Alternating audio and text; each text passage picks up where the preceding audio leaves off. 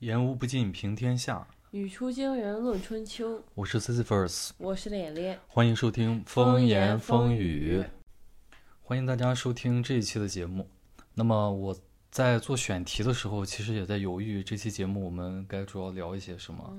然后比如像近期发生的江西啊，还有河南的这样的悲剧。啊，或者是比如胡主编最近又有一些一些神奇的一些发言，但是这些东西我我我在写写稿的时候感觉好像我我也找不到角度了。你比如说在江西和河南发生的这些事情，对吧？它发生的原因也好，或者说事后的善后措施也好，类似的我们也讲过很多了，可能。呃，是对，但是这样的事情它却一再发生，然后包括，其实这次河南的事情发生以后，呃，一个著名的，呃，我国的法律界的一个学者，他在微博上说，就是河南当地的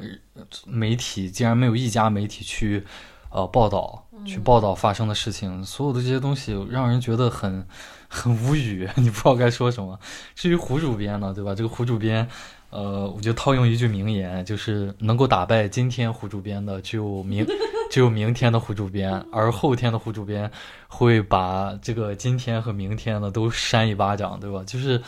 所以我也觉得也也没太有意义了。嗯，总体而言，其实就是最近的事情好像都是比较让人无言以对的。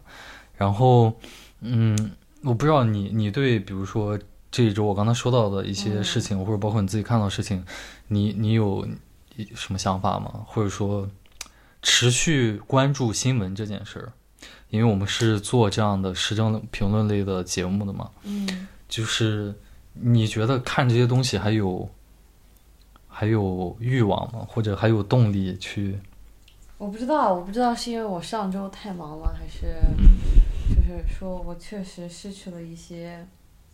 对于这种事情后续发展的一种持续关注的，嗯不，你欲你望你你觉得就是，比如对于你来说，嗯呃，在现就是在当下这种情况，嗯，哪哪一类的新闻或者发生什么样的事儿会促使你去呃了解它？比如说，可能呃，我我举个例子，我我我就是我举个例子，嗯比如说这个你在生活当中，呃，对吧？你有工作或者怎么样的，你可能偶尔会。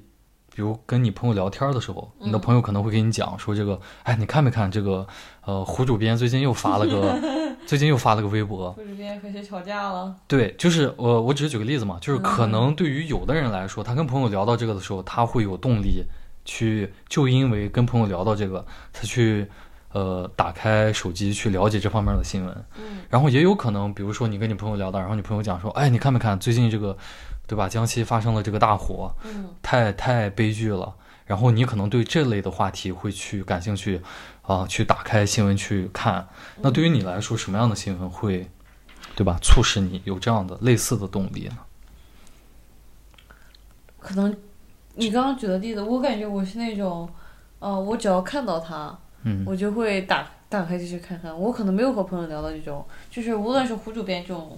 类型，或者说娱乐新闻的类型，嗯又或者说我们现在正在经历的一些呃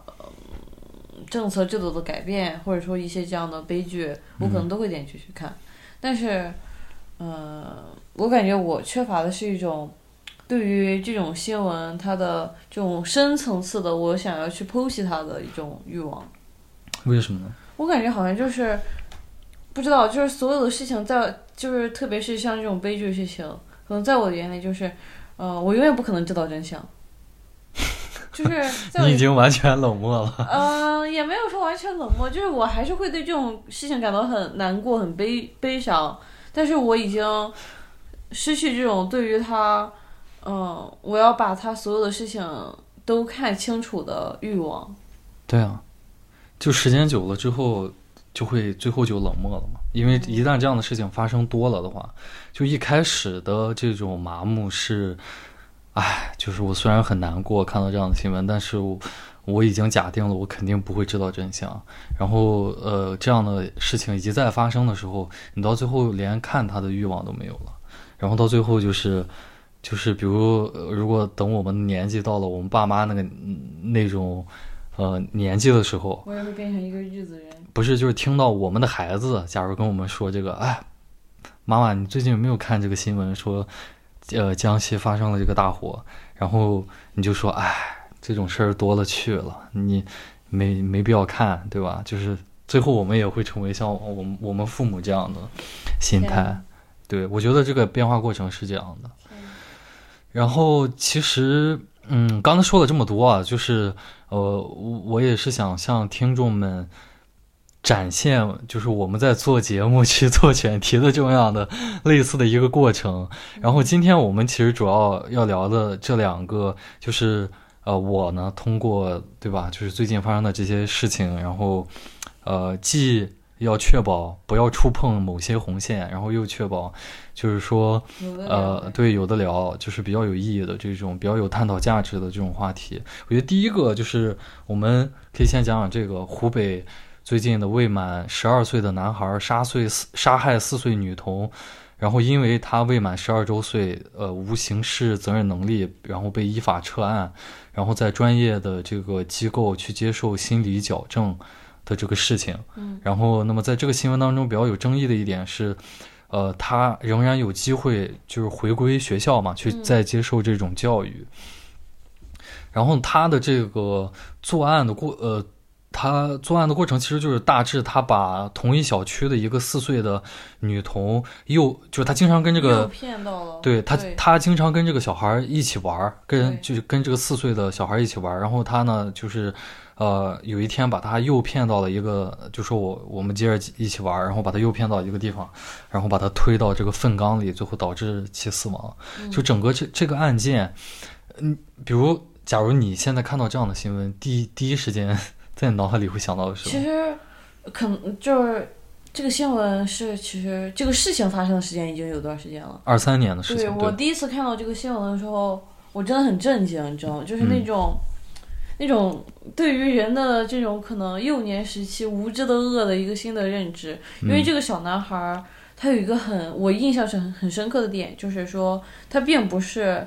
呃像我们想象的小朋友那样子无心之错，嗯他甚至是有意的在欺骗家长，在欺骗警察关于这个小女孩真实就是失踪的时间和地点。嗯但是，呃，可能因为他的年龄，因为他不是一个可能能够承担刑事责任的人，嗯一个成年人，所以他可以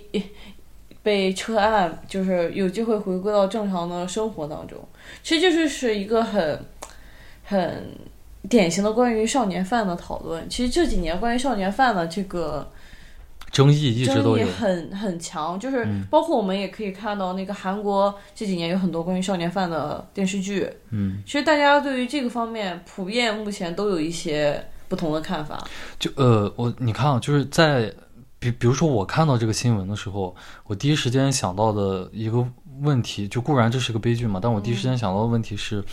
呃那 OK，那我们对待这种少年犯应该是一个什么样的态度？就我说的这个，我们是指我们这里的司法建设，嗯嗯，就是司法建设对于少年犯，你是主打呃，你的主要目的是惩治贺阻。惩治和贺阻的意思就是，我要比如研判也好，或者我要有一套机制能够，呃，有一个让大众比较，尤其是受害者比较满意的一个后果，就一个结果。嗯然后这个结果它不仅能够让受害者满意，而且能够，呃，这个就是有一定的、有很大的这个警示作用，嗯能够让其他的这种青少年认识到莫伸手，伸手必被重判嘛。然后另另一个点呢是，呃呃，可能另一种呃目标是说，呃，教育感化。对教育和感化，就是怎么样去让这样的少年犯去重新回归社会。当然，你说从这两者当中，嗯，可不可以兼得啊？或者我觉得兼得不太现实吧，但能不能就是找到一个找平平衡。平衡点？对，就我想到是这个问题。那对于你来说，你看到类似的新闻，第一时间想到的也类似吗？还是说有别的想法？我在看到这个新闻的时候，我只会进一步感慨我对于这种可能，呃，人性本来就是一个很不确定的东西的这种信念，而且我会嗯很，就是你刚刚讲到那个问题，就是关于我们应该如何看待少年犯，就是我们的司法这方面，嗯呃，这也是我有时候会觉得，可能我并不是对人类这个群体很有信心的一个原因，就是我坚持认为 一你的棒子教育是没有什么用的。 你一棒子把他们都打死是了。的，我就是觉得，就是我我我会认为他就是已经是一个十二岁的人了，嗯他今年不是两岁三岁，嗯他没有呃完全发育的大脑，嗯他现在十二岁了，他可能他的大脑已经呃能够足够他做出一些清醒的判断了。你有点高估，就是要求有点高，我觉得。但是，就是你至少我觉得十二岁你的目前的教育应该足够你判别善恶了，嗯，对吧？你觉得可以吗？我觉得首先是这样的， 善就是善恶，它不是一个非黑即白的标准。虽然就是当我们讨论但是大善和大恶你应该还是可以分得清的。呃，是，但是你比如在这个案件当中，他把小孩推进粪坑，嗯他可我我我也不是在替他辩解啊，我觉得有一个很重要的原因是，十二岁的他根本不清楚这个事件的严重性，你懂我意思吗？以以往还有那种，我记得前几年有个更更恶劣的一个案案子，是一个十四岁嘛，还是也是一个十二岁，反正就十几岁的一个小男孩，他也没有不是十六七啊，嗯不是那种的，他就是十二岁还是十四岁的，他把他把一个就是也是同小区的一个七岁的一个，反正就六七岁的一个女孩儿给奸杀了，嗯而且就是光天化日拖到那个小区的小树林里就给奸杀了，就是我觉得这两种犯罪是不一样的，就是你比如说在这个案件当中，他把他推到了粪坑，呃，就是我会觉得他没有像后者那种，就是要置你于死地的那种，就是可能在我看来，他可能不太那个，就不不太不太清楚自己这个行为的严重性。但是比如说我我讲刚才讲的第二个例子，他当然一定是知道，就是因为他好像是拿刀嘛还是怎么样，都去伤害别人了嘛，都直接就是那个了。那种行为，我会觉得他他确实是知道，就是我就是要把你弄死的，啊，但是如果按照这个逻辑来说的话，嗯即使他知道我要把你弄死，嗯他可能并不知道死亡，或者说并不知道他到底对这个人造成多大的伤害，你懂吗？就是我的感觉就是，如果前者是可以说通的，嗯，后者也是可以说通的，这个东西就可以无限的滑坡下去。为为什么后者也可以说就是可以说他对于死亡没有认知，他他说不定他的脑脑海里还觉得你死了还能重开，嗯，我觉得这个有点儿，就是我觉得这个东西就是可以无限滑坡啊。嗯，然后呢，就是不可以让就是嗯别人的生命、别人的健康、别人的就是这种有形的、无形的财产来为你的无知买单呀。对啊，但因为他是小孩儿嘛，这个在这里的争论不就是，其实其实我觉得这里有一个很重要的问题是十二岁，到呃，底就十四岁以下嘛，因为在我我们这里这个十四岁以上就要负负这个刑事，呃，责任了嘛，那十四岁以下的这些这些小孩儿，嗯他确实可能对死亡或者对生命他没有概念，那他在这种情况下犯下来这个罪，嗯就是他犯了刑事犯罪的话，嗯就是怎么办呢？就是就我们的呃，当然我们说这个怎么办是从刑法呃刑事司法司法层面嘛，就是那呃我们现有的这种司法的体系是对这样的人应该怎么办？嗯希望他们能够正常的经过教育或者辅导回归社会，还是就是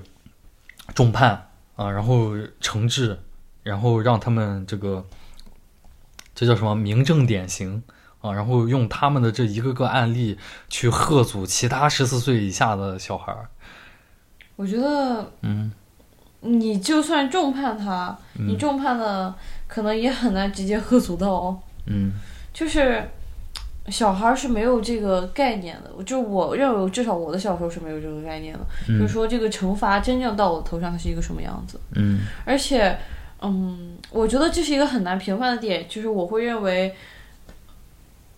即使它是无心之失，嗯它也是一种伤害。所以就是你如果如何评判这种伤害的程度？你说我今天偷了个东西，我从小卖铺偷了块橡皮，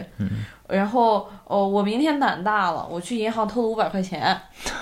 我去银行摸人包摸了五百块钱，啊，从银行偷钱有点儿， 不是，我就举个例子，反正就是从人兜里摸五百块钱，哦哦 你说这种少年犯啊、呃我去教化他，我是什么是有效果的吗？肯定是有的。你可以告诉他偷窃到底是什么行为，但是因为首先他这个这个损失是可以被挽回的，但是生命不可被挽但回是。生命不可被挽回。那那那那怎么办呢？就是我所觉以就得要惩罚他。也不是，就是 我不知道该怎么说这个事，就是你就是这个东西应该根据他到底做了什么而判定。对对对，我知道，因为我们我们我们刚才在聊这个问题嘛，就是嗯说，你看，我觉得你刚才这个推理的逻辑我很认 可，真的是这样的，谢谢因为你因为因为不同地方的司法呃司法理念其实是不一样的，嗯就是呃，比如说。比如说，比如说有一些，呃，比如说有一些发达国家，它的司法理念最重要的还是要让你回归社会嘛。嗯怎么样，就是既惩罚你为你的呃行为去负责的同时，也就是还是要防止你继续去犯更恶的罪，嗯因为因为你比如说，可能有的人他偷了。呃，偷了这个东西，然后进了一趟监狱之后，嗯一年出来之后，他把这一年的生涯或两年的生涯当做是一次呃镀金的一个履历，他 他进去认识这个大哥， 呃，认识比他更牛逼的人了。我我们经常能看到这样的，就是在在国内啊，你比如说之前说的这个呃广西的这个周某嘛，他不是接受记者采访的时候，他特别嚣张，他说这个呃让我找工作是绝对不可能的，嗯啊，这个我一辈子都不会给别人打工的。这个监狱里面的老哥说话又好听，懂得又多，对吧？我进去就是跟他们去学习的。 嗯就是呃所以呃，在有一些地方呢，他会他会担心你一步一步的，就是走向这样，去滑坡嘛，对吧？嗯所以他注重的是一个教育。当然，我们暂且不说这个效教育成功与否对这个效果如何了，就是就是那你说，当我们讨论到这个少年犯的这个这个地方的时候，你刚才说经济犯罪的话，它至少可以挽回经济损失，或者至少它造成的实际伤害没有造成人身伤害了。嗯那那这个，如果对那些造成人身伤害的十四岁以下的这些小孩儿，那司法制度对他们是进行这种严惩惩罚，那我觉得这给这个社会造成的其实还是一个双输的层面，对吧？为什么是双数呢？你比如说，在这个案子当中，这个十二岁的男孩他杀了这个四岁的女童，把她推进了粪坑，嗯四岁的女孩已经死了。嗯然后这个这个十二岁的男孩儿，嗯比如假如我们就说判他无期徒刑了，嗯当然呃现实生活里没有判他无期徒刑，是给他进行这种辅导。嗯按照刚才这个逻辑，就是说因为你已经造成了人命不可挽回的损失嘛，所以我要对你进行惩罚，让你去付出代价，嗯那就不能仅仅是给你这个还心理矫正，教育对你得进去去服刑嘛。嗯然后那你呃比如判你无期徒刑，嗯那你就等于他的未来或者他的其就是人生吧，他的也不是说他的未来了， 他也不可能有什么广大的前途了，嗯，他的人生也就就也也搭进去了嘛。但是你怎么不知就是怎么来确定嗯我把他我认为的教育结束，嗯，我把它放出来造成更大的伤害呢？对，所以这个问题就是，呃，如果我们是以呃一种感化，或者说就对未成年人罪犯进行，主要是进行一种感化、一种教育，希望他们能够重新融入社会的话，嗯那中间这个步骤就很重要。就是我也确实，你比如呃，在咱们家附在青岛的时候，在咱们家附近，呃，我上的中学、初中没有个五百米，就是一个青少年管教中心嗯，啊。然后那里面应该就都是这样的就是这样的那个。然后你你你听我讲完啊，嗯就是说在在这样就我我我小时候就特别好奇，就是在那个管教中心呀、嗯我在好奇他们在干什么，他们在里面就是也跟我，因为他那个管教中心就离我的初中给给给哥们儿送进去看看，没有，就离我的初中五百米。你想，就是我放学的时候，他们是放不了学的嘛，对吧？然后我就在想，那我们平常这样去上学，什么学文化知识，那他们在里面是干嘛呢？应该会做一些劳动，然后也会接受这个文化课的教育。那你说，就是我们刚才讨论的这个问题，对这些可能是杀了人的，或者说怎么样的，呃，青少年罪犯。也仅仅是对他们进行文化课的教育和那种准军事化的管理，他们就能回归社会，就能认识到自己的错误了吗？我觉得可能也也不行，所以可能还需要有其他配套的一些东西。但是嗯，我觉得这个东西的很核心一点就是，你没有办法判断嗯，你，即使你认为的你的所有的教育、你的所有的配套都跟上了之后，嗯它是否真的有效，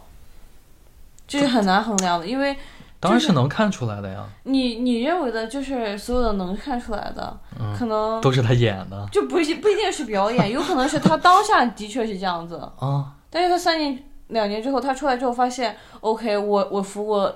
行嗯，OK，这个世界对我是这个样子的，嗯，他会不会有和我之前接受到的教育、我的心理辅导完全不一样？ 你说的这个还是配套的问题，就是就是那。嗯，就很简单嘛，在我们这里，对吧？你你犯过罪的话，你的所谓的这个档案上会会会留下一笔嘛，然后你可能去找工作呀等等的这些都会受到影响。那我说的配套，这个当然也包括了。你比如说，呃，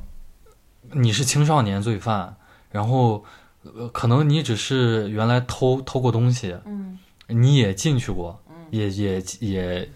去这这种管教中心，中心，对，也去待过。那这那这一段历史需不需要写进你的档案？嗯，然后你你是在十二岁的时候杀了人，然后进了管教中心，最后经过学习，然后这个也认可，觉得你已经改过自新了，然后把你放出来了。那你的这段经历又又要不要写进档案？我觉得这都是不同的，你懂我的意思吗？就就是我觉得杀人这种可能需要写吧。啊，可能需要告知吧。但是，比如我偷了偷过东西，或者我抢劫未遂，这种没有造成实际的人身伤害的，那能不写的就不写了呗，对吧？就是我说对青少年罪犯了，而且还有一点就是，呃，当然你这个社会，我们社会大众对于这样呃这样的呃犯服服过刑的人员的这个接纳也很重要。当然这里也也涉及到一个，你比如说我是一个企业主，嗯然后我觉得你社会应该鼓励我去雇佣服刑人员，或者你你即使没有经济的鼓励，你给我保障也行。你比如说，你只要雇了这种服刑人员，假如你的公司有一些呃这种失窃呀、或者是等等的这种损失的话，我可以给你保险。嗯等等的这些配套的你做好吗？包括就是，你比如说我们在看美剧的时候，经常会有这个假释官，嗯就是一个罪犯他被假释了以后，这个假释官需要他需要天天这个罪犯需要天天去跟假释官报道的，嗯然后他需要去 check 他的呃家庭情况啊，你有没有最近有没有谈恋爱啊等等所有这些东西，我相信我我们这儿可能也有啊，就是我的意思说这是一个系统工程，所有这些东西都得配合好，我觉得就是。嗯。啊、你是一个很善良的人，这是我所有的 总结。你是一个很善良的这人，不是善不善良的问题，啊在我的眼里，就是很多东西， 嗯人性的东西是教不会的，是改不了的，是学学学不学不会的。那那 那就是我会相信有有有一部分人嗯是本身是可以被教化、可以被改变的，嗯但是有一部分人他是无法被教化、无法被改变的。你看，我我觉得问题在这儿，就是这种它无法被改变的这个成本，也需要全社会共同去承担。对啊，对啊，就是你需要去承担这个代价，对啊，就你需要去承担这个风险，去接纳呃改过自新的人，即使他有可能再犯，整个社会都需要去，这就是整个社会的义务。为什么呢？因为环境对人的这个影响，我们无从考察。就比如一个罪犯，他去犯罪，他有多少是因为他去犯罪这个原因里面有多少是因为他天生他生下来就是个坏坯子，他生下来就是个恶魔，就是被恶魔附身了。有多少人是这样的？是不是？我觉得有百分之九十九的人，其实都是因为在无论是家庭教育，还有这个社会的塑造的过程当中，一步步的走向了犯罪的道路。所以，那他改过自新，呃，准准备拾起人生的第二次机会的时候，你这个社会不应不当不仅仅应该赋予他这种第二次机会，而且你也应该去承担这个成本。我觉得是这样的，社会嘛就是这样。这个不是这个不是我善不善良的问题，很善 我良觉得这是每个社会都应该去你承很担善的 良。你你不觉得吗？就是这个你像你我你你这个是就是我我是一个对于就我先首先我是承认啊，我是嗯对于一个对于风险，对于这种未知嗯很警惕的人。嗯我首先我必须得承认这是我的一个问题，嗯然后呃，然后在我看待这样一种可能你说的回归社会的问题的时候，嗯我会认为它需要受到一种更密切的监督，即使如果要受到受要回归社会，这个是 OK 的。而且，嗯呃，可能在我的眼里，这种回归社会的方式，可能并不能只是通过简单的教育或者是怎样的。嗯我更希望是通过他们可以有一种呃固定的，你懂吗？就不是每个企业主都有机会提供这样这样的工作。嗯，我可以就是 就跟就跟就跟工签一样，就是你必须得达到一个什么样的资质。 就是犯了法的人只能在以下的行业去参、呃，不是以参下加的工作。行业，就类似于说，我必须这个公司得有一个信用担保，哦哦哦，OK，嗯就不是说我我我这个餐馆儿能打黑工，我就能雇一个这样的人来，嗯，不是这样子的。嗯嗯，而且我觉得这里面有一个很重要的问题是，呃，犯犯了罪的人，尤其是造成这种人身伤害的人，他如何获得受害者的原谅？就是其实司法司法制度里面有一个很关键的点是，就是对于加害者的惩罚，嗯它存在的意义，也有一部分是为了能够缓解受害者家属的痛苦。对对对，所以所以你比如说，当我们谈到这个十二岁男孩儿这个事情，我觉得可能他的家长就是四岁女童的这个家长，嗯，被害者的家长可能接受不了这种就是呃这个现状，就是他还有第二次机会。他接受这个就是这个凶手，他十二岁的凶手接受专业机构的心理矫正之后，仍然有机会能够回到学校去接受教育。可能对于这个四岁女童的家长来说，可能会接受不了。而且我觉得更让人接受不了的是，我们做最坏的假设啊，嗯我们假设之后他就是出来之后他又做了类似的事情，嗯那个第二个受害者的家属是更无法接受的。嗯这个就是你刚才讲到的，就是我会觉得很残忍的东西，就是呃，你说我们可能全社会都要承担这个这个责任，啊这个这个风险，嗯但是对于我们来说，可能我们看到的就是我们作为没有经历这个事情的人，我嗯们看到的就是说，呃，它发生了，一条生命逝去了。嗯，但是如果真的发生在我们身边的话，你会接受这不个了。嗯这个痛苦是无法承受的，是每就是是几乎每一个普通人都无法承受的，嗯因为它这个事情本来可以不用发生。嗯如果我们把它就放在那里，这个事情就不用发生了。嗯所以这个代价其实是你很难衡量的。你如果从社会角度来衡量的话，这个代价可能没有那么大。但是如果你只是以个人的情感去衡量的话，那这个代价太大了。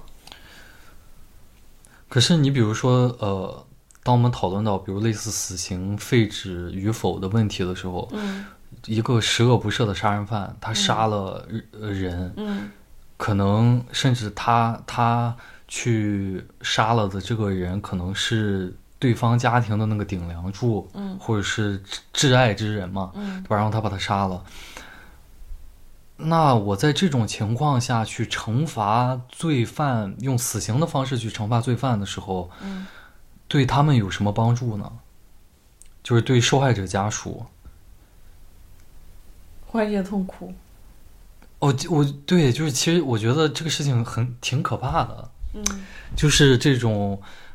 呃一命偿一命的方式，实际上以眼还眼，对对对对对，就是就是呃，我当当然我能理解，就是说哇，你把我的这个家人给杀了，我肯定希望你要偿命嘛，这种情感上的诉求。但我说的是实际上，呃，就是杀了他，我的家人也不会立马复活嘛。然后然后这是一种非常强大的一种恨意得到呃补偿的一种一种方式，对，就是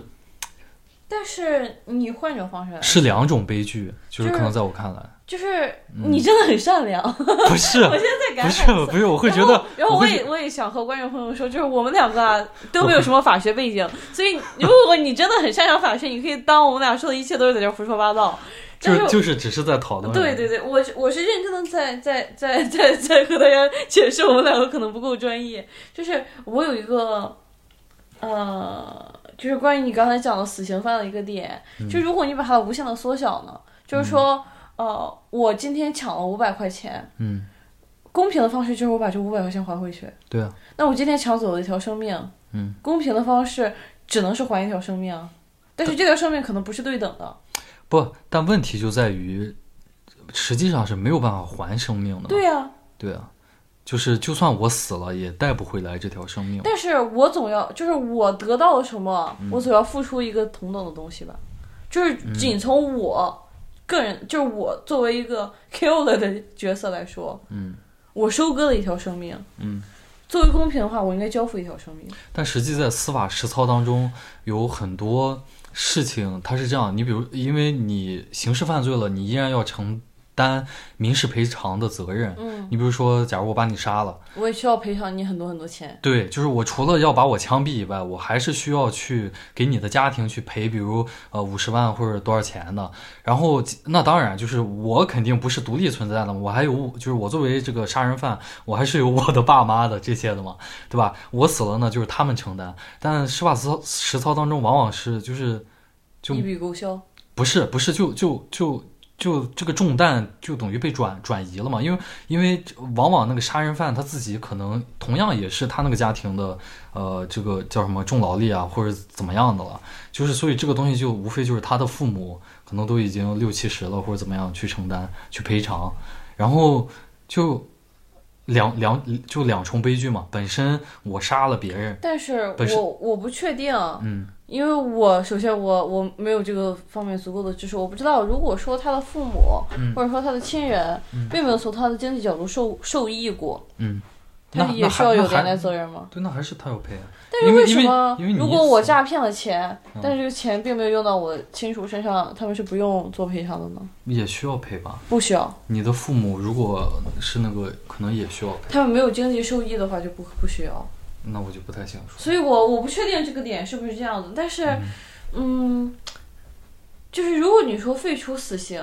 嗯，但是我们可以把他关一辈子，嗯，他一辈子都要在里面，嗯，就是死刑和就结果是一样的，在你对啊看来，他一样也没有办法出来，就是比如他也还钱啊，就是来偿还被就害是呃说受说一句受害者很冷酷的话，他可能还在浪费一些，一些资源，对，嗯嗯，是了，就是这个事情就是很无解，就是如如果他要得到惩罚，嗯他就而且你要切断他后续的危害性，要不他就是消失掉，要不他就被控制住。我觉得，，我觉得，我我觉得还有一个角度是，就是你刚才说到浪费资源这个点，嗯，你比如说这种呃拿着纳税人的钱去养杀人犯，嗯其实无非、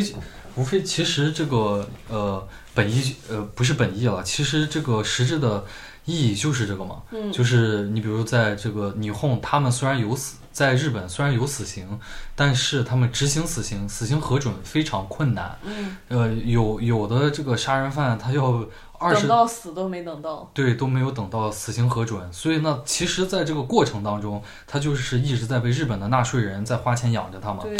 我我我是在想，这可能也算不上是一种浪费，因为这是一种，还是就是我刚才讲的全社会共同承担这个代价的的一种体现。嗯就是就是这个杀人犯，是就是就是还是我那个观点吧，就是我会觉得，呃，任何的这种社会型的悲社会型的悲剧是全社会的每一个个体他都有共同责任的。嗯，然后每当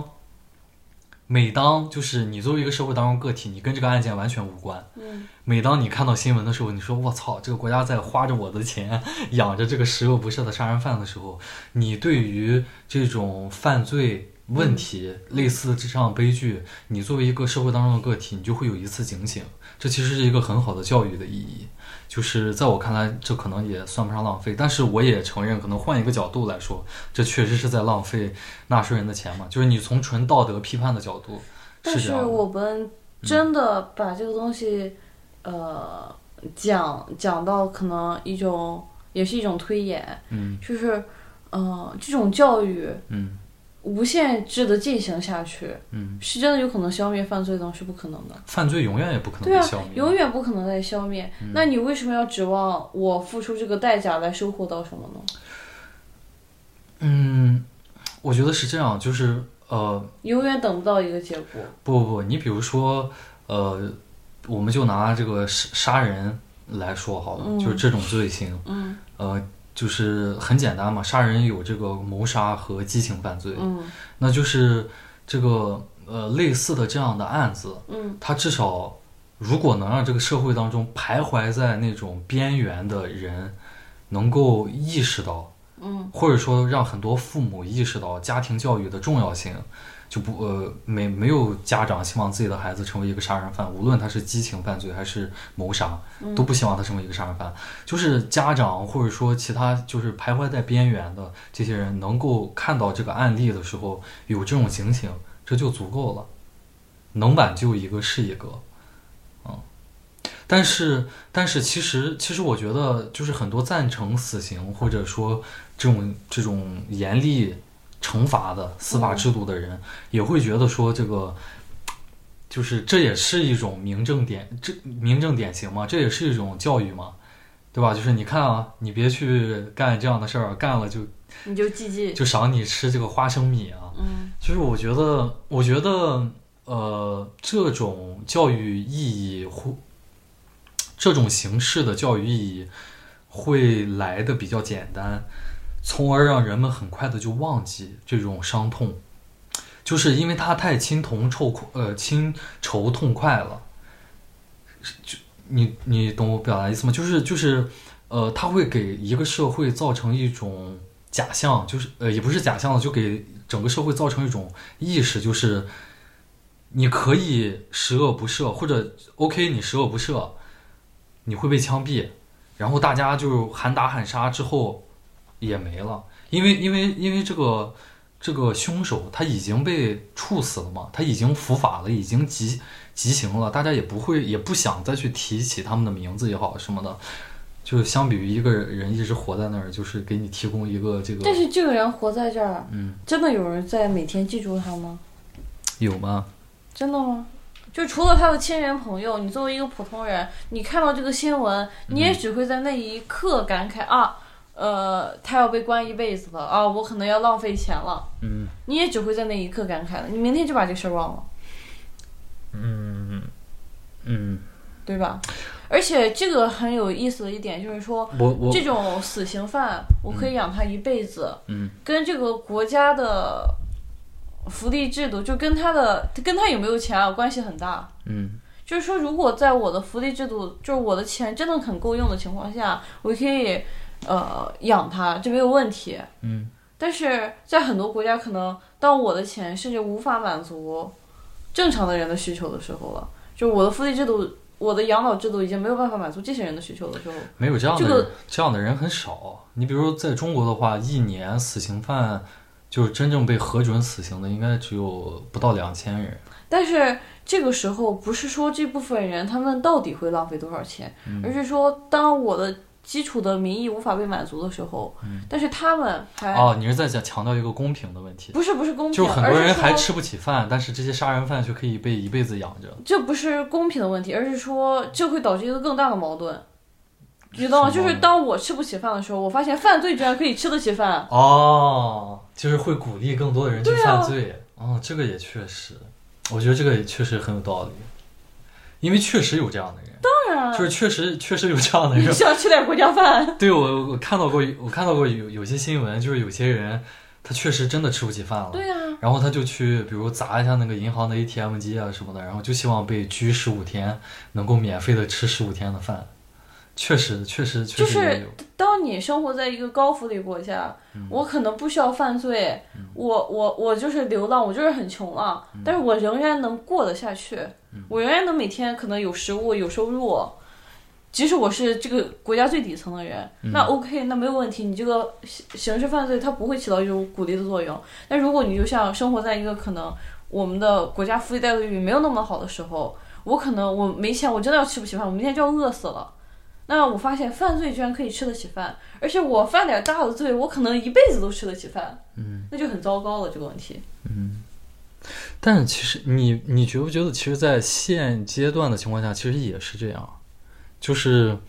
你当然不必要一定要去杀人嘛，嗯就是你就是去抢劫，你基本上也就是坐个十几年的牢，嗯，对吧？那对于那些生活水平很低的人来说，嗯他就完全可以通过这样的方式，对吧？我就抢劫未遂或者怎么样的，既遂也无所谓了，我进去坐个十七年的牢，吃十那七我年十，七年还要再出来的，对啊，我还要再说，我再出来怎么生活呢？继续嘛，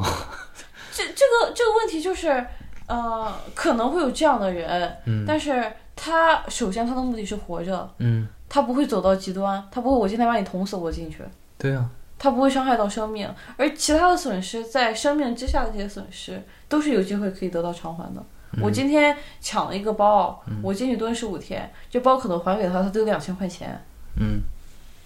但是你说这两千块钱和一条生命来比的话，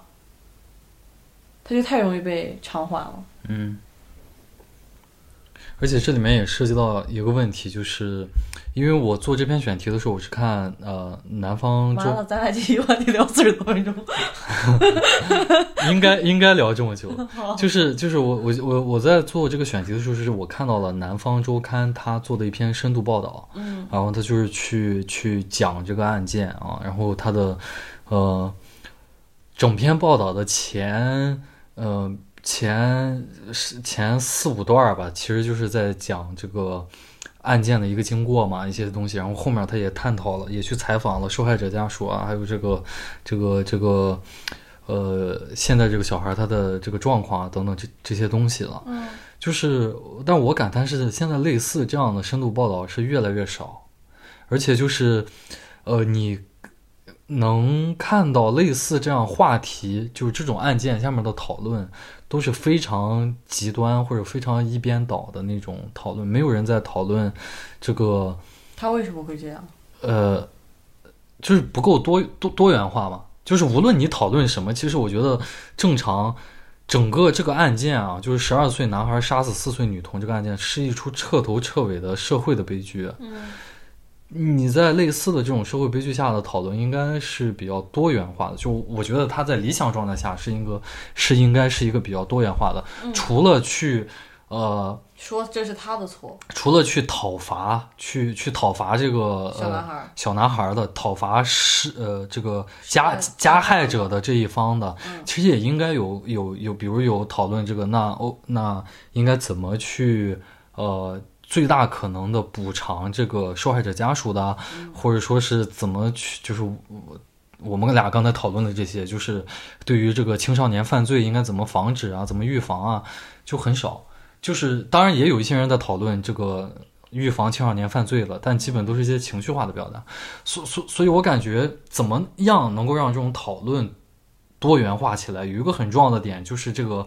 这种深度调查的报道应该更多一些，角度也应该更多一些，也不应该仅仅有南州一家去采访，也应该有这个。这就是好多家媒体吧，然后就是去多一些。但是我又想到这一点，你比如说，现在咱们俩是受害者家属，嗯咱你就是这个四岁女孩的妈妈，嗯你的你的女儿死了，你一定是悲痛欲绝的。嗯这个时候，我是这个南州的记者，我想来采访你一下。然后可能你刚呃接受完我的采访，，觉通，对你刚接受完我的采访，然后等于你要又回回忆溯一遍回溯一遍这个我受上害过程嘛，然后明天可能这个澎湃新闻的又给你打对，电又话来一，次，然后在后天又是这个那个那个，所以这里面是不是有一个伦理的问题需要平衡？嗯，所以就是你你你怎么看待类似这样的问这题是我上过的课啊，啊？就是你就你是你怎么看的？就是我们有很明确的这种关于新闻记者，你该如何在这种悲剧事件中采访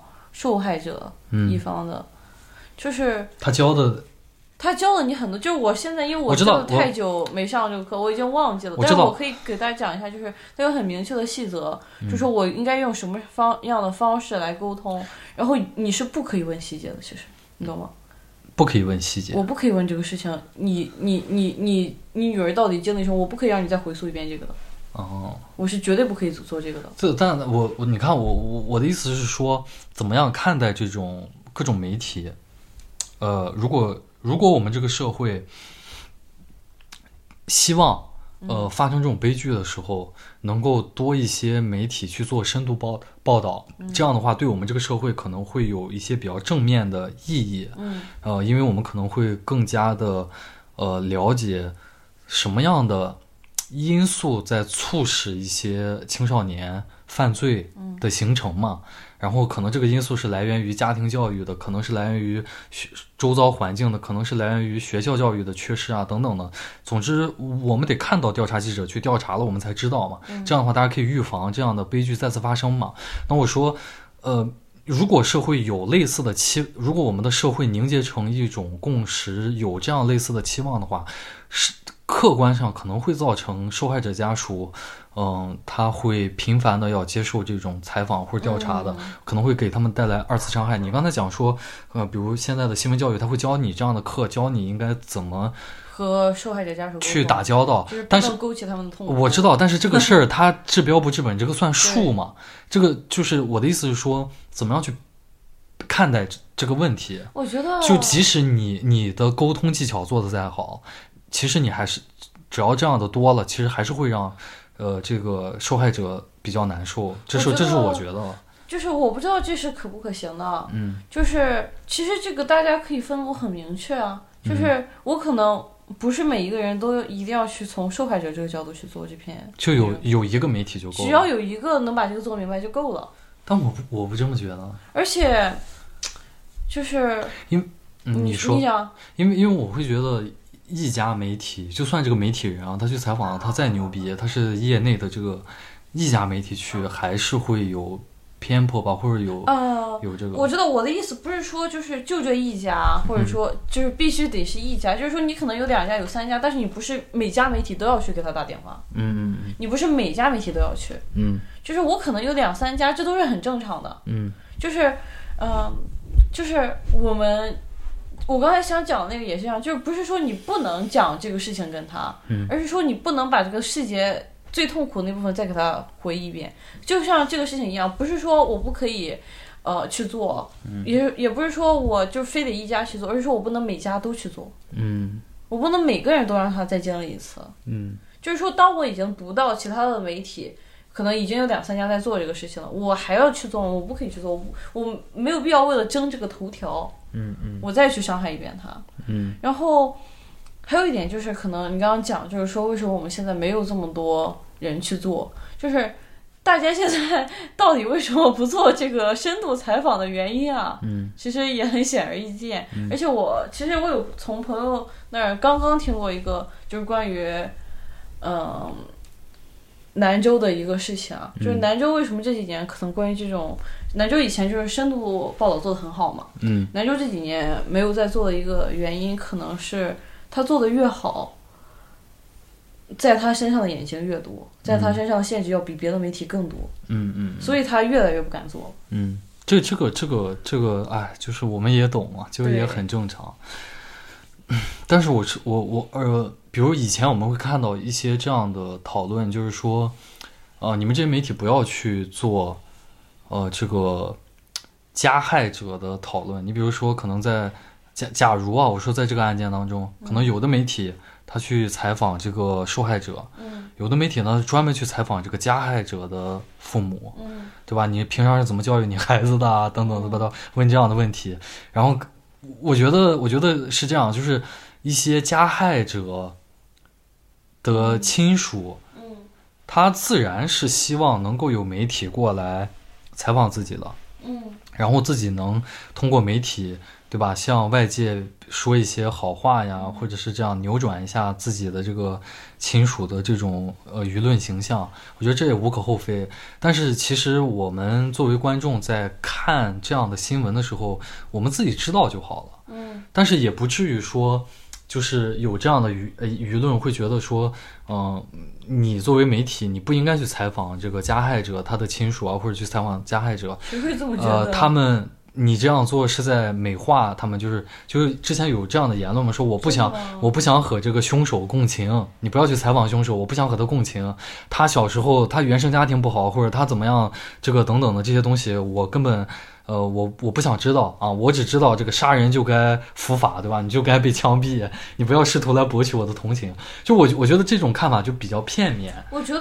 反而正好是这种采访受害者的报道，不、是采访加害者的报道，嗯是为了让你不要去共情他。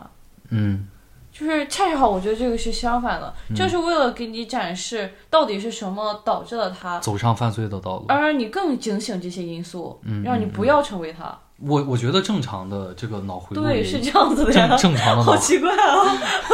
谁会让你去呃同情他？不是同情，就是共情他。同情他没有问题，你可能会可以同情他之前的一些遭遇，就完全没有问题。我觉得可能是因为有些笔触会或者有一些表达吧，可能会让人觉得是在刻意的博取同情，但我觉得这是很主观的事情。嗯对于整个社会来说，还是需要看到不同角度的采访的，嗯这样的话才对预防犯罪，尤其是这种悲剧啊，青少年犯罪这种悲剧，能够有一个预防吧。嗯，嗯，确实，我们我们聊这个话题也聊了聊了一 有点久了。聊了一个小时，接下来可以聊聊这个吴京最近引起的争议啊啊！我特别喜欢这个吴京这个人，啊，他的这个精湛的表演，和尤其是在这个面对媒体记者的时候，他的那个表演，我觉得才是真正看的。过炉火他纯电青影吗？看我过认呀真说。看我看过《流浪地球》嘛，哦，看过，你有看过他的成名作吗？呃，《战狼》嘛，啊那个不敢看，那 个《战狼》这部电影在我心中是奉为圭臬，啊我可能到死也不太会看，因为我真的啊怕看了之后。你怕你迷上他？这就好比一个特别推崇这个，比如佛佛经啊这些的，可可一辈子也不敢去把这个，读圣经，不是一辈子也不敢把这个佛经完全的读完吧？啊，就是害怕， 害怕自我也己，是一辈子不敢读圣经。害怕害怕。这个最近吴京引引呃吴京引起的吴京对最近吴吴京这个引起的争议，就是主要是其实是他以前和他老婆谢楠参加一些夫妻情侣情夫妻档节目的这种。嗯我懂。真人秀而引起来的这种争议嘛，有很多人会觉得他在那些视频切片里面，或者有一些综艺的，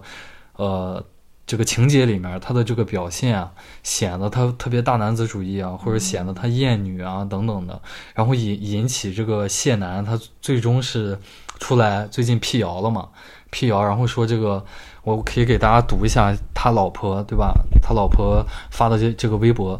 他是这么说：“他说最近一打开社交媒体，都在劝我离婚啊。吴先生紧张兮兮，怕我真的不跟他过了。我不，我不喜欢自证清白，这是个陷阱，跳下去好没意思。但是如果吴京要被无辜的拖拽到厌女或者不尊重女性、不爱老婆的行列里，我可以打破我的规则，因为这不是真相。真相是能被看见的一角，还是生活的全貌？你们都有自己的智慧，自然也会有自己的见解。其实节目刚播出时，大家都是在声讨我，说我作，说我计较，说我太关注细节，而现在呢，却转而都纷纷开始声讨他。其实对也对，也不全对，谁也不能超脱自己去理解别人。我理解所有对他的不理解，也理解所有对我的批评。在生活的实操里，每个人都是练习生，也许会做错题，但是心里还是奔着高分去。我们只是众多夫妻里如此渺小的个体，不过幸幸运的，因为职业的关系被你们看见。如果质疑，那你们可以相信我们足够的相爱；如果绝对祝福，那我也得告诉大家，我们有的时候也会吵。生活不是非黑即白，但我们感谢所有的关心、讨论的朋友们，也呃也谢谢你们爱我们，希望我们好。批评也是爱，你们是镜子，照见更好的未来。就我看他整篇这个，我觉得他情商真的很高，嗯而且他说的确实很有道理。嗯但是他说的这些道理呢，又没有打破我对吴京这个人，我确实觉得他很厌女的这个偏见吧，就我姑且说他是偏见了。嗯但是我觉得他说的确实有道理，就是你怎么看待这种，呃，明星夫妻他们参加这种呃真人秀，然后把自己的相处亲密关系的相处模式展开抛开给这个无关的这些观众们看，然后用这种方式挣钱的这种综艺嘛，就是你、嗯你怎么看待这种节目形式或者或者这个行为？就是你要赚这个钱，嗯无论你说我们是剧本，嗯而且我们俩日常相处就是这样子的，嗯，你都要承担这个代价，你就嗯赚是这个可钱，可能会被非议，对啊，嗯而且虽然这么说不太好，但是其实确实啊，公众人物赚的那一部分钱里面，就是要有这个被非议的这部分的代价的。嗯而且他给我写他写的这篇稿子，其实怎么说呢？我觉得是公关稿的一个 很成功的范例。但是其实你如果真的认真的去分析的话，他并没有澄清什么，啊。他并没有真的为她老公澄清一点什么。那没有啊，他就是表达一下这个，就是对大家的期望嘛，就是对，你们不要这个瞎猜嘛。嗯。他也只是就是表达他的观，呃，也不是他的观点了，就是他就给大家说这个我，呃，吴京确实挺爱我的，我们有我们自己的相处模式，啊可能你们在节目上看到的只是我们相处模式的一点点，对那个不能代表吴京他在真实生活当中的样子，但是这个也没有就是。嗯，也不太能够消除这种质疑嘛，因为他是在两三个节目里的好都是这样。好几个片段，就是让大家觉得这个人，嗯，太大男子主义他俩了。之前上过那个《鲁豫有约》还是什么？嗯那吴京那个发言也很离谱，嗯就是，呃，我我我我先回到这个发言稿啊，就是嗯你刚刚讲到的这种，嗯、他们这种公众人物上这种，呃，夫妻节目的，就上这种真人秀，是这种生活类真人秀，把真实的自己展示出来这种，嗯你说，嗯、会不会是就是，嗯、给大家一些打破了明星和观众之间应有的界限的东西，就是对是一种我们生活之间的混乱，嗯也不是混乱，就是类似于说我的个人生活其实不应该被看到，当然对，但是他这篇发言稿也很有意思，嗯他说的是你们是镜子，照见更好的未来，他是希望你看到他的，嗯这个是很有意思的一个点，就是呃，谢楠这篇发言稿，他并不介意被你看见我的生活，他介意的只是你骂我老公，你懂吗 你？总结的很很精辟啊！ 你们可以看我的生活，你们也可以发表评论，啊，但是你但是最好不要骂我老公。但是你们不可以骂这种负面，就在我看来，负面的评论就是骂我老公就是一种负面的评论嘛，啊、但是我觉得他整体的发言稿的态度是比较温和的吧，对就是也也没有那种就是啊，你们都是王八蛋，你们 不很不很准。很棒的公关稿，对这个稿子就是是谁写的？这个可以成为他们公司的我范例。觉得，我觉得，我我觉得是这样，就是我们其实可以超脱谢楠的这篇发言稿去聊了，就是这种，呃，真人秀，嗯，你觉得它它存在的这种意义是好处更多，就是给观众带来的这个积极的影响更多呢，还是其实是不太好的呢？或者就是我也不知道该怎么怎么评价，可能在我在我的价值观里面，我会觉得这种真人秀其实是呃。首先，艺术艺术成分不太高，嗯其次对会降低观众们的审美。你怎么定义真人秀呢？是《楚门的世界》，还是说我们一起去旅行？就是所有类似这样的，就是把明星邀请过来，然后比如说吴京，他是一个演员嘛，嗯，他的本职工作就应该是去拍演戏，演戏。对，然后谢楠他是一个主持人，他的本职工作就应该是好好主持。那你节说目对，那你说在这之外，他可不可以去参加别的节目？当然可以，他可以去参加那个，比如说《最强大脑》，我随便举个例子啊，或者说参加别的什么，这些都 OK。但是真人秀这种节目，它是一定是以某些东西为前提的。这个某些东西就是大众的窥私欲，就是基本上这种邀请明星啊过来这种呃真人的生活类的这种秀了，基本都是这样的，就是窥私欲。哪怕一些，比如说我之前告诉你，我特别喜欢看一些恋爱真人秀，嗯他邀请的也恋综他邀请的也都是一些素人，也都不是明星，但你为什么还是想看？嗯，你会私欲，对，还是窥私欲，因为你会发现，比如说这种恋爱真人秀，它一般都是把几男几女弄到一个房子里住在一块儿，然后也没有什么特殊的情节设置，其实就是让你看他们在一块儿相处的这些，就是在满足你的窥私欲啊。其实我觉得这个就和我们之前在节目里面聊过的，马斯克他说抖音是在靠人性下坠的力量赚钱，原理是一样的，就是这种窥私欲在如果我们观众了，在日常生活当中，我们都知道这是一个非常不道德而且还违法的东西。就比如说，我特别想知道我这个邻居他们家这个，比如换衣服啊，或者什么，他们夫妻生活怎么样？所以，所以我就弄个这个，小摄像头，对我就弄个摄像头，我就弄个望远镜，我去看，嗯我也不会参参与进去，我就看，这违法的嘛，也也必然是不道德的。但是这些节目呢，它给我们提供了一个合法的且合乎道德的的一种窥私欲，呃的一个实现的平台。我就觉得这个这一点其实挺不好的，是在放大我们人性当中不好的那一部分。我觉得我刚才想问你，为什嗯么你觉得它是《楚门的世界》，还是你说它就是类似于说什么《花儿与少年》啊这种？他们有一个很重要的点，嗯，是我知不知道我在表演，嗯，你说这些参与者本身，就是你就像。吴京和谢楠参加这个节目，你可以说他是真人秀，嗯，你也可以说我是以实名制参加的短剧，就是他可能都是在表演，都是他不是可能，他一定都是在表演。哦嗯。就是你难道真的指望这些人是发自内心的爱种 地吗？脸脸问出了一个灵魂拷问，你就真是的觉得他们爱做 饭吗？就是这些身价，比你如猜猜他们家他是点外卖还是雇保姆，还是真的每天在那做比 饭？如说吴京，他身家这个几千万，你是真的指望他喜欢去跑到那个贵州的山里面去跟和老婆一块儿种地吗？你真的你真的这么想吗？嗯就是他就是一个实名制的表演啊，嗯，但是问题是观众不知道啊，观众也知道，观众难道真的觉得这就是就是他们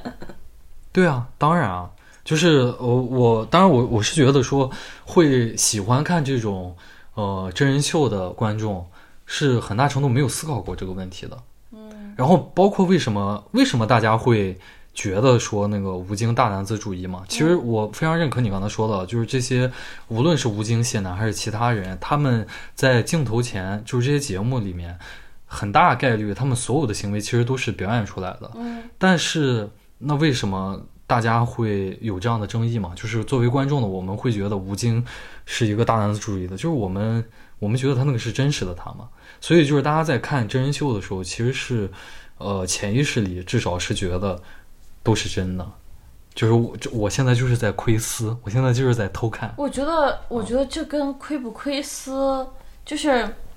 嗯，亏私有点在这里，我觉得有点大了。如果说我觉得什么是亏私，你说，呃，他是一个演员，嗯然后他他他就是演戏，他也没有把任何的私生活，我没有主动上任何的综艺节目，嗯但是偏偏有狗仔有私生饭，我就是要蹲在他家门口看，嗯我觉得这叫窥私。嗯但是你说我作为一个演员，作为一个主持人，作为一个什么，我主动参与了这样的节目，嗯，我是我的目的就是要把我的他是表在演带给大家的，他是在主动的满足你的窥窥私私欲欲，但是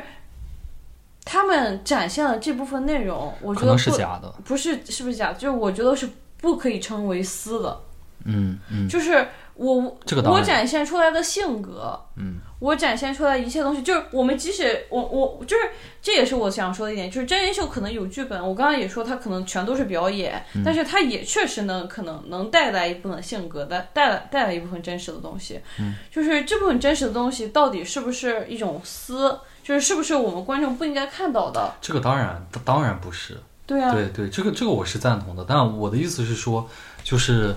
呃，他知道，包括就是就是这些参嗯与者、这些演员了、这些明星了，他们自己是知道，其实我这个行为是在。呃，我大发善心的满足嗯你们的窥私欲，然后我还能通过这个事情来挣钱，嗯而且我展现给你的确实就像你说的一样，那都是我愿意表现给你的，嗯那并不是我的私，就不是我的私人的生活我不可真实我的状不可态。被触碰的哎，部对对分，对，这个也确实是，但是我觉得这里面有一个悖论是在于说，呃，你怎么想的其实一点儿也不重 要，对，就是你作为公众人物啊，你自己怎么想的其实一点儿都不重要，重要的是观众是怎么想的。当他选，当这些明星、公众人物他选择去上这个真人秀的时候，就像我刚才说的，首先观众们他对于这种真人秀的预期，他想的没有那么清楚的。嗯，在观众们的眼里，这个就是满足我窥私欲的呃平平台，就是他不会把表演和真实分得那么清楚。如果绝大多数的观众都能分那么清楚，其实这个呃真人秀就没有人看了。我觉得你就有一点就是，我觉得你你刚才也有说，你说可能大部分观众没有那么清楚自己到底看的是什么，嗯，这也是我觉得很重要一点，就是大家感兴趣的，可能并不是为了满足自己的窥私欲，嗯就像，呃，咱们的室友，他每天都在看那个节目，嗯，他看就是很多时候我看这个东西，可能只是因为我对其中的某个明星感兴趣，嗯我看这个节目也就是看个乐子。嗯就是你们当中到底给我带来多少你的私人生活，并不是最重要的。我想看的是你们相处过程中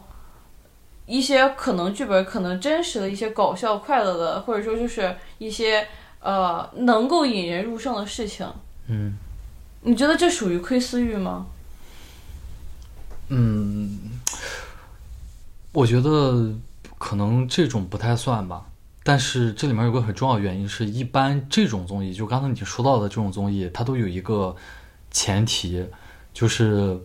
它有一个比较强的主题性。你比如说像这个，呃，就是游戏类的综艺的鼻祖，这个 Running Man，嗯它的主题从来不是，呃，从来不是艺人参与的艺人们的私生活或者真实状态，嗯它是主题就是玩游戏，嗯，就是这种游戏性。就是。但是，但是它为什么能做的这么火？嗯恰恰是因为它虽然没有强调这些艺人，就是呃，你们都来看我这个节目啊，我这个节目是主要给你们展现这些艺人平常不演电影、不唱歌的状态的。嗯他没他没有这样嘛？就是我的意思是说，他他 Running Man 恰恰能这么火，恰恰是因为他虽然主打的是游戏性，嗯，但是它确实能很好的展现，就是通过这个游戏展现这些呃明星们的一种明星之外的一些状态。就他，嗯，当然，你可以说那个可能也是表演，就是也可能有的时候是真情流露。我的意思是说，他恰恰是那那个节目，他能这么火，包括后来被我们学来嘛，就恰恰有一个很重要的原因是，他能通过这种游戏的方式展现一种比较，就是让观众觉得是真实的一个状态。嗯，然后，但我们俩刚才聊的其他的节目，就比如这些现在比较火的夫妻档的去参加旅的，行，或者是种地，对，或者是旅行生的活，或者是包括何炅之前说呃参加的那向往个的生活向往的生活这种，他恰恰都是都不是在强调一个机制，我觉得他强调的反而都是就是真实的状态，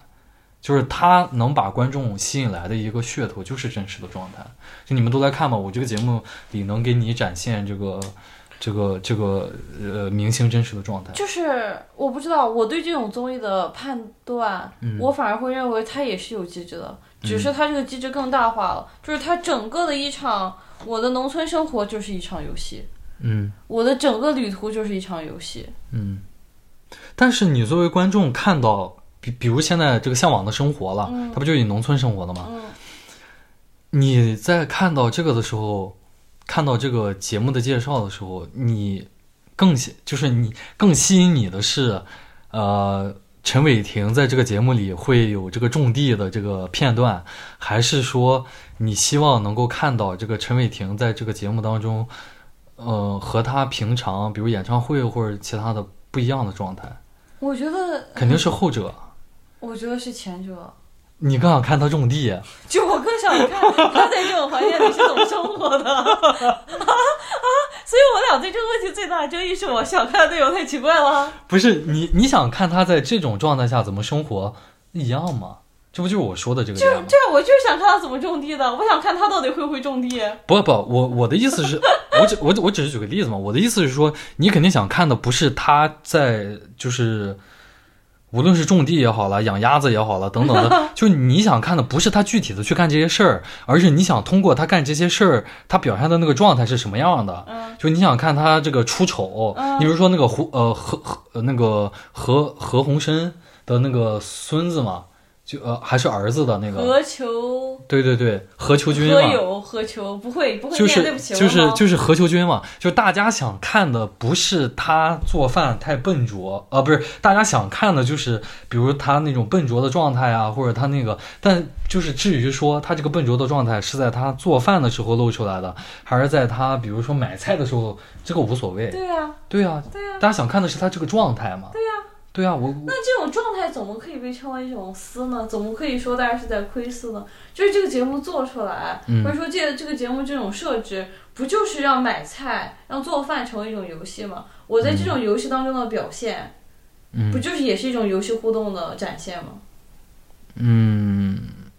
他并不是你说我我真的在你家里架个摄像头，看你每天是怎么买你菜你做这饭么的你这么说 OK 的吧？但是我觉得夫妻的生活其实不应该算作就呃亲、亲密关系对你的，嗯刚刚讲的，我我也是，就是说，我会觉得亲密关系这个是属于另外的，就是嗯说我把一群大家都只是演艺圈的人聚在一起嗯做节目，和我说我把这两个人他们真的是真实的夫妻放在一起，这肯定是截然不同的，因为真实夫妻一定会有真实的情感关系的展现。对我觉我觉得这里面还有一个点，就是其实归根到底，无论你是公众人物还是呃就升斗小民普通人，你是归根到底，你都有你心里或者说你的整个人，其实都还要有一部分是独立于工作的。嗯那对于普通人来说，我的工作可能是扫大街的，或者我是卖炸串儿的，嗯炸串儿那个是我的工作，嗯，所以我在平时不卖炸串儿的时候，我干嘛你别管。呃，对对我可能有别的爱好，嗯然后但对于明星来说，这个界限本身就很模糊。我的我我我的工作就是明星，嗯那我作为一个明星，我我即使在路边喝水，嗯让普通人看到也会觉得这是一个明星的工作的内容的一环。嗯就是就这个界限很难区分开。嗯，然后你搞这种自真人秀的节目，其实就是一个把这个人整个商品化的一个过程嘛，嗯就是就是你给他搞的就是没有什么那种私呃本就是自我和这个工作当中的我的这个界限了。因为他在参加你这个节目当中的一言一行，这个当然都是就是在只要被镜头拍了，然后经过剪辑的，他们选定为内容的，就所有这些东西都是要被看到。对都要被看到。但是，然后夫妻的这个的话就会更明显，就是本身。呃，OK，那我也接受了。就是嗯我自己一个人来参加你这个节目的话，我所有的一言一行，其实就是我我可能都要用表演的方式，或者就是都要被大家理解为是我的这个工作嘛。嗯然后，但夫妻这个就会更进一步，因为连我的私我和我伴侣的这种关日系，常的生活状态，对，就是很就多人是在宣传就我跟他的这种亲密关系也被商品化成了一个表演的一种一种状态，就就完全就没有我了，没有关于我的东西了。那哦那可不是啊！嗯你看他和谢楠来这个节目，他有没有小三小四我们不知道啊。他和小三小四小哥还是什么样的，你知道不？ 他真的有展现全部内容给你吗？不是你要你要不是你你要这么说的话，这个也确实。但我的意思就是说，呃，其实本身他跟谢楠怎么相处，或者说这些东西不应该拿出来给别人看你的。觉得不应该嗯？你觉得应该不重要？他只要觉得这个东西能卖出去，只要他他就可以这样做。 只要他去他想挣钱就行。就是嗯这个事情，就是你真的，你刚刚说观众怎么想才重要，观众怎么想最不重要。观众说我想看，我就能看到，我看不到，嗯得他想卖，我才能看得到，对吧？ 就是你看啊，你你在你在同情一个可能他拍这一集综艺啊，嗯他今他这个他和他老婆加起来收入一千万，嗯你在同情他们暴露出了一点亲密关系给你看，嗯，我不是在同情他们本身，我是觉得这种真人秀尤其是夫妻档的真人秀，嗯真的有点降低我们的审美了，就是普罗大众的审美，就是会让你呃，会让普罗大众沉迷于这种别人家的鸡毛蒜皮，你知道吧？就是就是这种东西，而去本来可能有更好的，哪怕是综艺，也会有更好的综艺去值得你去看，但是对吧？你就喜欢看这种。这种但是这个东西 就是这这俩夫妻怎么过日子是？平时买菜吵不吵架？然后就是但是你你没有办法判断，这其他的就是更好的追求。嗯，你说我一定要说我看 Running Man 就是更好的追求吗？至少他没有放大你性格当中这种窥私欲。但是我我我我我我想看到他，我想看到他也想卖，这个东这西就是又合法、这就是天经地义的，就是就是你一定要说因为我的这因为个爱好有什么错吗？是没什么错。我们不就是在聊这个就是对呀啊审美偏好的问题吗？对啊呀这个审美偏好它一定，当然了，这个没有非黑即白的一个，对啊呀我只是说出我的看法了。我就是觉得就是，嗯，你看啊，就像你喜欢看恋综，嗯 我喜欢看夫妻档综艺，嗯，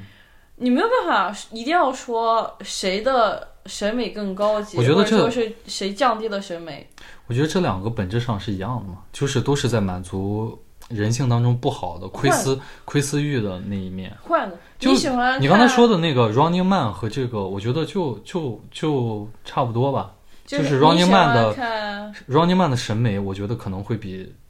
这种，他至少没有满足再给你拉高一点，嗯你喜欢看《最强大脑》啊我爱看这个《妻子的旅行》。嗯你一定要说《最强大脑》，他没有把他把这种我的脑力展现出来，嗯，不是一种窥私欲吗？我可以不展现给你看的， 就是任何事情都可以这样想啊，这这没有必要。他既然要卖它，哎嗯它就不是一种隐私，嗯就是隐私这个东西本来界限就很难讲，嗯，就我愿意把它展现出公众，那这就不是它就不叫隐嗯隐私。我不愿意，就是隐私的定义就像我不愿意我展现给大家知道，那就是隐私。私。对，我知道，就是呃，我整体在说我们这种流行文化的一个。我个人觉得不太好的趋势嘛，就是当然了，这个只要你愿意把你的隐私拿卖给谁拿出来当呃和呃拿出来卖钱，这个是完全尊重的你的个人选择嘛。但是我的意思就是说，假如呃我们的流行文化圈子里面百分之九十的明星夫妻都愿意做这样的事儿，我觉得这是一个不好的趋势啊，这是我个人的看法。 就是对我刚刚也在想，就是嗯就是和这个很像的一点啊，嗯就是如果我参加了就是访谈，嗯然后就像那个什么，嗯、我参加一个秦岚，或者说我参加一个鲁豫有约，嗯我在这种访谈过程中，可能我也要讲很多我的经历，可能我的话语或者说我的行为也是半表演的。嗯，那这种我们如何来判断它是不是一种大家在看访谈也是一种窥私欲呢？我觉得是的，我我觉得是。吗就是你，我觉得你讲这个特别好，就是在呃二零一零年左右的时候，嗯，艺术人生、鲁豫有约类似这样的节目在大陆特别的火，然后你就是能发现，包括北京 北北京有个主持，北京卫视有个主持人叫春妮儿，啊，她她她也有一档类似就是艺术人生的节目。也确实会请这个就是这种明星夫妻，那你讲故事吗？啊，来讲、对啊来讲怎么认识的呀？就这确实是，我觉得这还是本质上就是在满足观众们的窥但私欲。是你你先 OK，你你先你讲嗯你先你先听我讲完。但是、但是有一点，我觉得是程度的区别，就是说在这种当下的这种节目的制作策划的理念下，它会比原来的那种更进一步。嗯，就是原来这个观众我他只是听听，不观原来呃对差不多观原来观众对于这种呃公众人物的私生活的这个窥私欲啊，他的欲望本身也比没有那么高。没有像现在这么高。嗯，就你能出来讲，我们也喜欢，我们也会看也这个爱节，听，对，我们也爱听，我们也看这个节目。但你不讲，我们也不会，就是非说要去偷逼着看。你，或者说一定要去看。但是现在给我的感觉就是，你看咱们俩刚刚才在讲这个呃新闻的时候嘛，嗯就是讲这个话题的时候， 你看这个谢楠他写的这篇这个文章，嗯他就说这个他里面提到一个很重要的、很有意思的一个点，就是说当初这个夫妻节目呃播出来的时候，挨骂的反而是我，就大量的网友一边倒是说我作，说我这个揪细节，嗯、对吧？然后结果就是呃一两年过去之后，你们又开始就去骂这个我吴吴京京，我觉得他这一点说的我也是比较赞同的吧，就是就是我们现在对于这种窥私欲的这种，它是指数级的增加，而且大家看待问题会，就是你看一会儿骂这个，一会儿骂那个，但是你之所以会骂的那么放肆，恰恰是因为观众内心没已那个边界感已经已经有点模糊了，就是。就像你刚才一直在强调的那个点，其实这些明星他们在镜头面前都是在表演而已，嗯而且有或者你就算不承认他是表演，他也有很大的概率是在表演。嗯所以观众其实应该有一个这种边界感，就是哦，他可能是在表演，所以我不应该那么投入。但是你看他刚才说，就是原来是骂我，然后现在又是骂吴京，我觉得恰恰是就在证明嘛，现在大家这种边界感已经慢慢模糊了。就是嗯我觉得还有一个点，就是你刚刚讲的这个，他可能以前骂的是这个他老婆叫啥来着？谢楠啊，谢楠。嗯他以前骂的是谢楠，现在骂的是吴京，嗯就是大家的思想也在变化。你嗯可能放在五年以前，娇妻文学里面被骂的人就是娇妻。但是哦你放在五年以后，娇妻文学里面被骂的人是霸 总，就是、嗯、就是本身这个社风会思潮也在变，风向对也也也在就变是化。这个东西是，就是你没有你没有办法说这到底是大家的窥私欲在变化，还是说大家的想法在变化？嗯然后还有一点就是说，嗯，哎，我怎么有点忘了？就是说，呃，我们知道这是表演，嗯，但是并不妨碍我骂一个角色。为什么呢？我我我骂许幻山，嗯我可以说许幻山太坏了，他演出来这个东西太坏了。我也可以骂吴京，因为他演出来的东西太坏了，而且他他是实名制表演，他就要承担我骂他的这个可能性。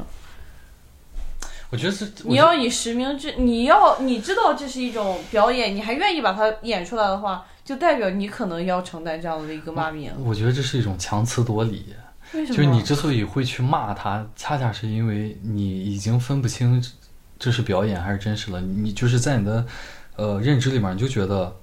吴京他就是这样的，他在生活里对他老婆就是不好，所以你才会骂他呀。这个这个不重要，就是观众能不能分得清根本不是重点，嗯就是这个这个我们就是呃，就是观众不应该被要求能分得清，嗯我们更应该要求他，你表现出你你如果参加真人秀，你要展现出真实的自我，嗯你应该要求的是这个，而不是说因为你演了一个假的，我们认为这是真的，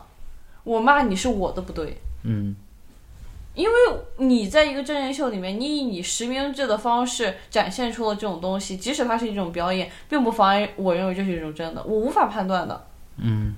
就是你硬要说它是真的，你硬要说它是演的，都是你说的，我没有办法判断，我不是真的蹲在你家门口看到的。就是这个问这个选择不应该交给观众来做，嗯嗯应该交给你来做。你选择不演这样的自己，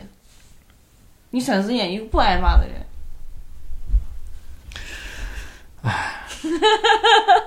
反正就是我觉得其实。哪怕是综艺的制作方向，也可以多样化一点嘛。嗯就是这种，这种，呃，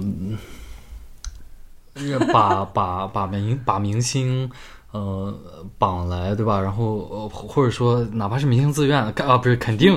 肯定明星是自愿的嘛，因为能挣很多钱嘛。就是就是呃让他们来，然后对吧？也嗯其实没有什么技术含量，就是名义上是在表演自己，其说不定是在。表表演这个剧本，然后把这个观众耍的团团转，这个又是特别真情实感。就是可能到头来最真情实感的是观众本身，对对啊吧？观众替他们，观众替谢楠骂她老公这种荒谬的事情，在我看来都特别爷荒俩谬。口子过得好着嘞。对啊，就是说不定人家 过得很好，然后观众们义愤填膺，包括我自己，我也很生气。就是我当时看到这个切片的时候，我也觉得啊，吴京怎么这么坏，对吧？但是转念一想啊，说不定两口子数钱的时候，我还觉得观众真蠢。但是你换另一个角度来讲，嗯，能有这么多人意识到他的不对劲，嗯那可能我意识到吴京这样的不对劲的时候，我可能在交往，我如果交往到一个这样的男朋友，我也会意识到他的不对劲，这说不定会是一种好的行为呢。嗯，他给我，他我他让我在骂他的同时变得更警惕了。我觉得，我觉得有一个问题是这样，就是你，比如我看到别人对他老婆，呃，我我是个女生，嗯我看到别我看到我的闺蜜的男朋友对她特别的不好，嗯，特别的大男子主义，我能不能就去让他俩赶快分手？我觉得你你你可以去建议，但实嗯际上你去建议的时候，你应该有这个意识，就是他不会听我的。不是，那是别人的生活，就是说不定，对吧？就是虽然那个呃，你呃虽然你闺蜜的男朋友对她特别对她特别大男子主义，但是你闺蜜说不定喝了酒以后还耍耍酒疯呢。就是我只是随便举个例例子了，我的意思就是说，别人的那个生活可能有他们的一些不为人知的东西，哪怕你是他最好的朋友，你可能也不知道。你可以去建议，但是呃，你要明白这个东西可能是不太科学的，因为跟你闺蜜呃男朋友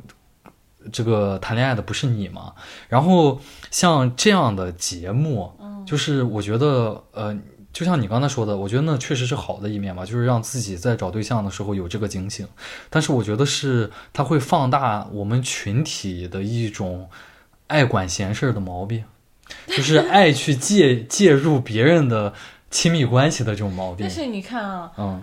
嗯，你刚才在上一个我们讲的上一个话题里面，嗯你会觉得你说我们应该给他第二次机会，嗯，对吧？但是给给犯了罪的人第二第二次机次机会。会给少年犯。嗯然后你在这方这个时候，你说你你讲你说我们不能多管别人的闲事儿，嗯嗯，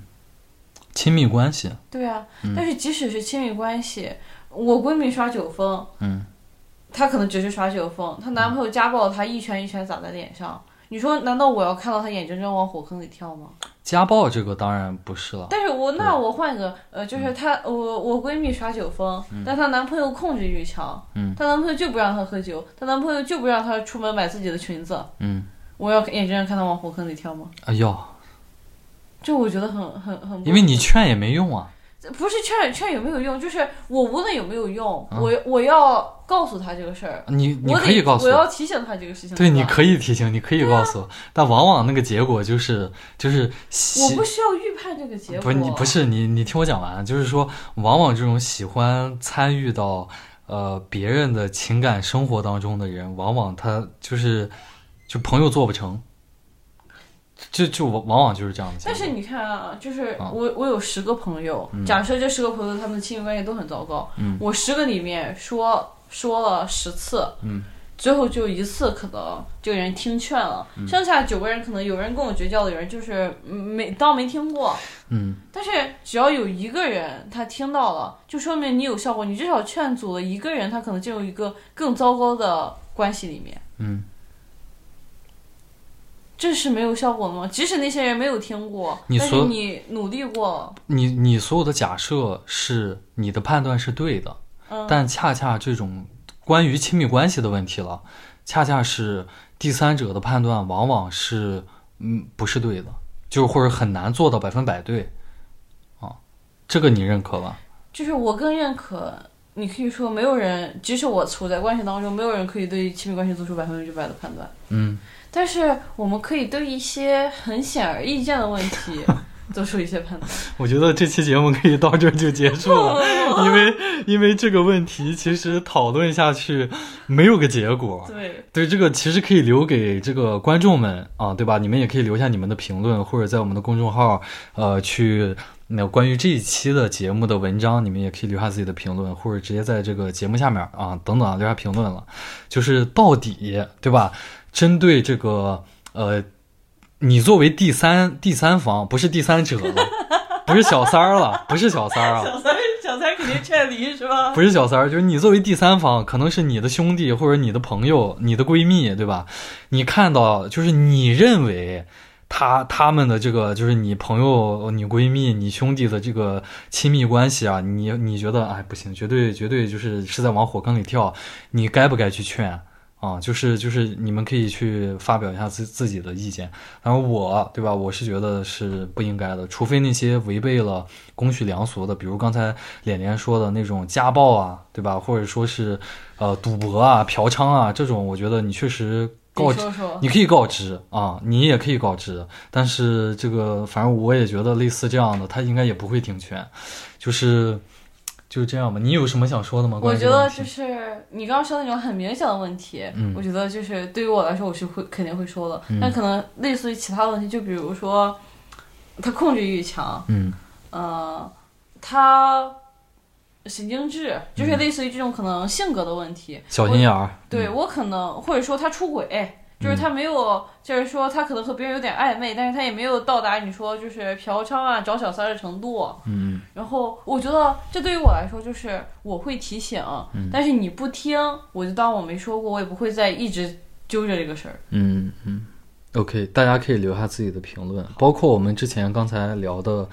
针对这种少年犯，对吧？呃，那一个司法的建构应该以一个什么为目的？是惩戒、严惩为主呢，还是说，呃，这个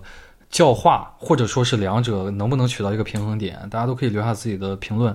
欢迎大家订阅、转发、收藏、打赏我们这个风言风语，然后搜索公众号“风言风语”，发送关键词“节目”，收获订阅我们节目的方法啊，来避免失联。感谢大家，我是 Cifers，我是连连，我们下期再见，拜。拜拜。